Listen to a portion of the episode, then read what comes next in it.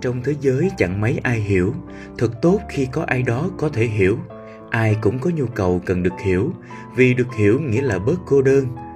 Chúng ta không sợ cô đơn, chúng ta chỉ sợ không có ai có thể hiểu nỗi cô đơn của mình. Giống như mỗi gia đình sẽ gặp vấn đề theo một cách khác nhau. Mỗi người cũng cô đơn theo một lối riêng biệt. Người thì cô đơn trong tình yêu, người thì cô đơn vì không có ai yêu. Nỗi đơn độc là thứ tài sản riêng tư nhất, vì ta không thể chia sẻ nó với ai. Ta trần trụi nhất khi ta cô đơn, vì ta cô đơn khi ta trần trụi nhất.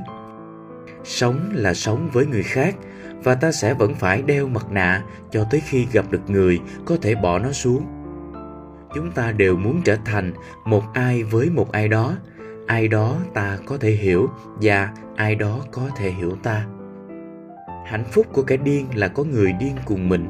Ai cũng có chút máu khùng trong mình, chỉ là họ cần một môi trường cho phép và vui vẻ khi họ làm điều đó. Sống như một quá trình dao động giữa kìm kẹp và buông bỏ bản thân. Bạn chỉ làm một trong hai, bạn đều phát bệnh. Đây là một nghịch lý.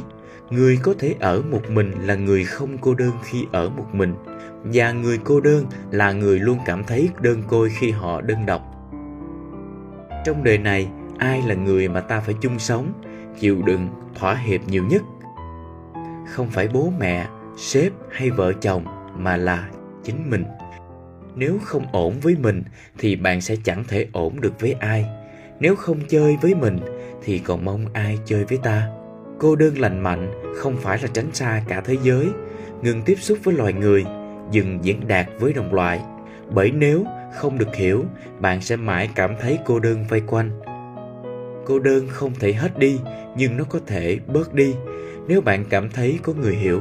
Chỉ cần cảm thấy mình đang sống trong lòng một ai đó, và ai đó khiến mình cảm thấy được yêu thương cũng đang sống trong lòng mình, thì dù không ai ở bên, bạn vẫn cảm thấy có người bên cạnh.